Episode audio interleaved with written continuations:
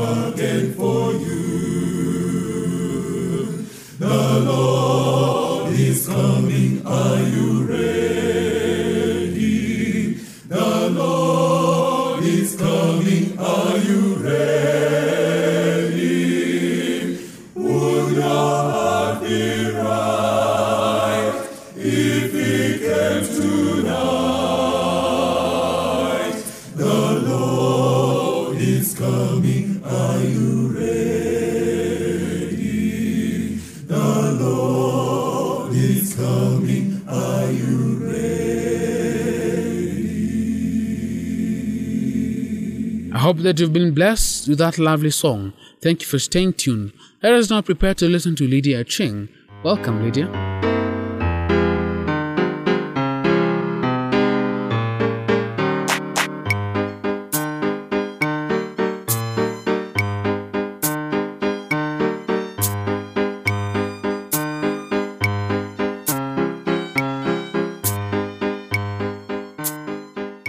Dear listener. Welcome to today's Family Life program. Today's topic is putting together your marriage bucket list. Shall we pray? Father, thank you so much for this day and thank you for the marriage message that we're about to share. We pray that it may impact our marriages for the better, that we may love as you would want us to love. We pray all this in Jesus' name. Amen. Have you ever thought of putting together a bucket list of things you would like to do before you leave this earth? How about a marriage bucket list? Are you wondering what we're talking about here? Joe McKeever gives a good explanation of what a bucket list would involve. This has become a popular parlor game and a best selling theme for all kinds of books. It contains places to go, things to do, foods to eat, scenes to see before you leave this world, or kick the bucket. That's what gave its name, the bucket list. It's something to consider doing. It can actually be fun, but we're mostly encouraging you to make a marriage bucket list of things you can do together. We're all for things we can do together as husband and wife. There are so many things that can pull us apart in our marriages. That's why we need to be proactive in planning events to keep drawing us back together. The fun begins with sitting down to make the bucket list. Doing an activity like this with your spouse builds up hopefulness for the future, which contributes to a sense of security in the relationship. Plus, you both get to add your opinions about what should be on the list. This requires both of you to yield to each other's desires and listen to each other. Once you go on an adventure, your senses get stimulated by the new scenery and the excitement in the discoveries you make. If you're in any kind of a rut with your spouse or with God, this is a great way to climb right out of it. Those are some great reasons to put your marriage bucket list together and then enjoy the adventures. It can draw you even closer to one another. So, how do you create this list? Let your imaginations go wild. Don't wait until tomorrow to start chasing dreams with your spouse because we are only promised today. Enjoy all that life has to offer together. And then the other thing that caught our attention is a comment that a woman made. She wrote, In meditating on the bucket list as a Christian, I began to wonder what God's bucket list would be, something both husband and wife might consider for their own bucket list. That's the challenge we would like to leave with you. Talk about what you and your spouse would like to include in your own marriage bucket list, but don't leave God out of the picture. What would God have you do together? Could it be that He wants you to work on your relationship so that you leave a legacy of love for everyone to witness? Think about it, pray about it, then do as He leads. And please don't wait to start chasing those dreams with your spouse with God leading the way. This material is provided by Marriage Missions International. Until next time, God bless you.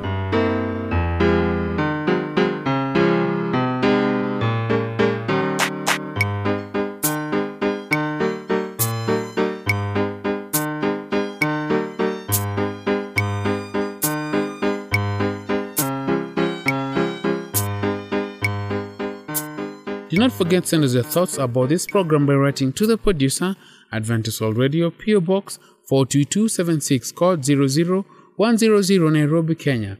Our email address is awnairobi at ek.adventist.org. Let us now hear from Advent Homecoming Ensemble with the song My Jesus, I Love Thee.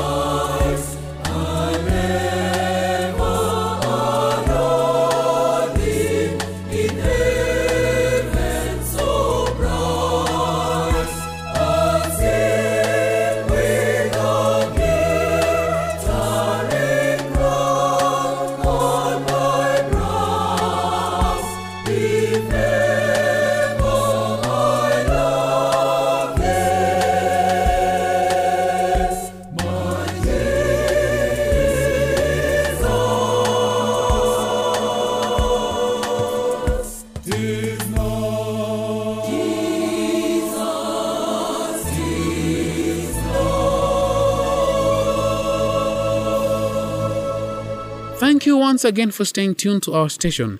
It is time for the Bible segment. Pastor Kigundu, welcome and bless us with the word.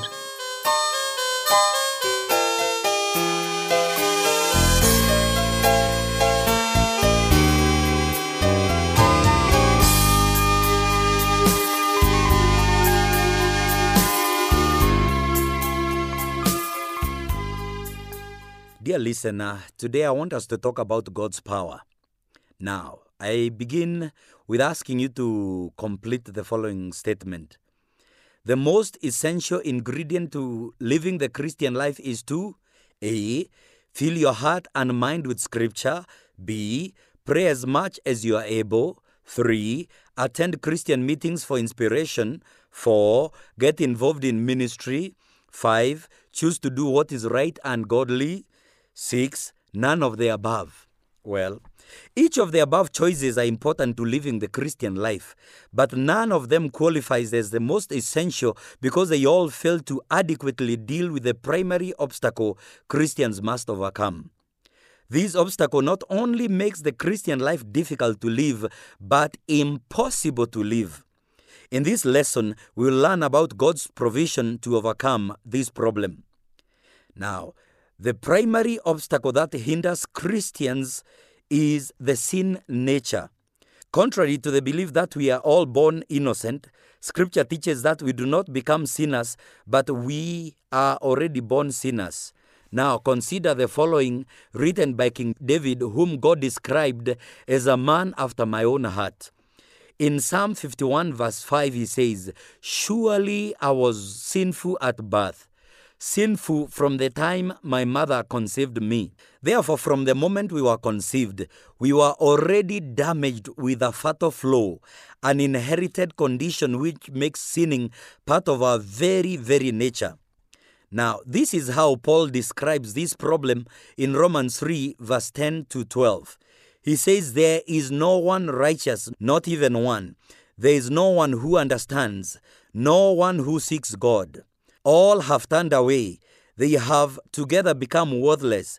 There is no one who does good, not even one. And Jesus said in Mark 7, verse 21 to 23 For from within, that is, out of men's heart, come evil thoughts, sexual immorality, theft, murder, adultery, greed, malice, deceit, lewdness, envy, slander, arrogance, and folly. All these evils come from within and make a man unclean. And Paul concludes in Romans 8, verse 7 to 8, that the sinful mind is hostile to God. It does not submit to God's law, nor can it do so. Therefore, those controlled by the sinful nature cannot please God. Dear listener, because of our sinful nature, no matter how many scriptures we know, no matter how often we pray, no matter how many inspirational meetings we attend, no matter how involved we are in ministry, or no matter how strong our will to do right is, our best efforts will fail because they do not deal with the main problem. And when these things are done in our strength, they simply produce spiritual pride, which makes us think that we have truly progressed spiritually. As a result, we look down on others as spiritually inferior. But you see, mercifully, we do not have to go that route because God has provided a solution for us. So, what is God's solution? God's solution to a sin nature is to give us a new nature. He did this by putting His Holy Spirit in us at the moment we received Jesus Christ. Many religions teach that we must conform ourselves to the standard of spiritual principles or laws in order to reach perfection. However, on the other hand, Christianity teaches that man is incapable of transforming himself. What is needed is a totally new life. The following scriptures describe that miracle. When you read John 3, verse 5 to 7, Jesus answered, I tell you the truth, no one can enter the kingdom of God unless he is born of water and the Spirit. Flesh gives birth to flesh, but the Spirit gives birth to the Spirit. You should not be surprised at my saying, You must be born again. 2 Corinthians 5, verse 17, Paul says, Therefore, if anyone is in Christ, he is a new creation. The old has gone, the new has come. And Ezekiel says, I will give you a new heart and put a new spirit in you. I will remove from you your heart of stone and give you a heart of flesh. And I will put my spirit in you and cause you to follow my decree and be careful to keep my laws. That is Ezekiel 36, verse 26 to 27. How do we apply God's solution? We are born into this world with a sin nature. But the moment we trust Jesus Christ for forgiveness, we are born again with a new nature. The sin nature or the old me can never please God and does not even want to. But our new nature not only desires to please God, but is able to by the power of the Holy Spirit. That's why in Philippians 2, verse 13, Paul says, For God is at work within you, helping you want to obey Him, and then helping you do what He wants. The desire in you, dear listener, to please God is the work of the Holy Spirit in your heart. It is evidence of the new nature you inherited when you are born again by God's Spirit. The Christian sinful nature will be changed when we are glorified, while our new nature will continue for eternity. The challenge we face in this life is the battle between those two natures to rule in our minds, our hearts, and bodies. Those two natures are at war within us. The good news is that this struggle is temporary. Once we are free from the sin nature at the second coming of Christ, our new nature will be unhindered to do all that God desires. That's why I pray, Come quickly, Lord Jesus. It is important to understand that the key to victory is God's Spirit within us. And therefore, only by allowing His Spirit to live through us will we experience God's will and power in us the secret of victory is God's Spirit in us. And that's why in Ephesians 5, verse 18 says, Do not get drunk on wine, which leads to debauchery. Instead, be filled with the Spirit. When we analyze this uh, passage carefully, there are these things that we glean from it. Ephesians 5, verse 18 teaches us how to apply God's provision to overcome sin. The word filled means to be filled to the full. A person filled with the Holy Spirit leaves no room for the sin nature to control his life. The following properties of the verb filled help us to understand and apply it. This verb teaches that we are filled with the Spirit by an act of our will. God is not asking us to be filled with His Spirit if we feel like. God is commanding us to be filled. No matter how we feel, no matter what our circumstances, we can choose to be filled and allow God to rule in our lives. In other words, we must not view ourselves as helpless victims to sin. God has given us the freedom of choice and has paid a heavy, precious penalty to safeguard that freedom. This verb also indicates that God is the one who fills us. Our role is to simply make ourselves available to Him. As we yield our lives to God, His Spirit empowers us with His desire and ability. Finally, this verb commands us to continually allow God's Holy Spirit to fill us. That is moment by moment, hour by hour, day by day. No breaks and no allowances must be made for the sinful nature to reign. I want us to look at a passage that will give us the assurance that we are filled with the Holy Spirit. And that is found in 1 John 5, verse 14 and 15. This is what John says. This is the confidence we have in approaching God, that if we ask anything according to His will, He hears us. And if we know that He hears us, whatever we ask, we know that we have what we have asked of Him. So, how do we apply this truth in our lives? I want you to do the following with me. The first thing is confess. We must confess of not being filled to the full with God's Spirit. Confess this to God and claim His forgiveness as outlined in 1 John 1, verse 9. The second thing, be filled with the Holy Spirit. Ask God to fill you with His Spirit. Allow Him to reign in your mind, your heart, and your body. Then, dear listener, pray the following prayer with me Dear God, forgive me for allowing sin to rule in my life. I now yield my heart, my mind, and my body to you, and I ask you to fill me with your Holy Spirit. Oh Lord, I want you to reign in my life. Thank you, O Lord, for hearing and answering my prayer. In Jesus' name, amen.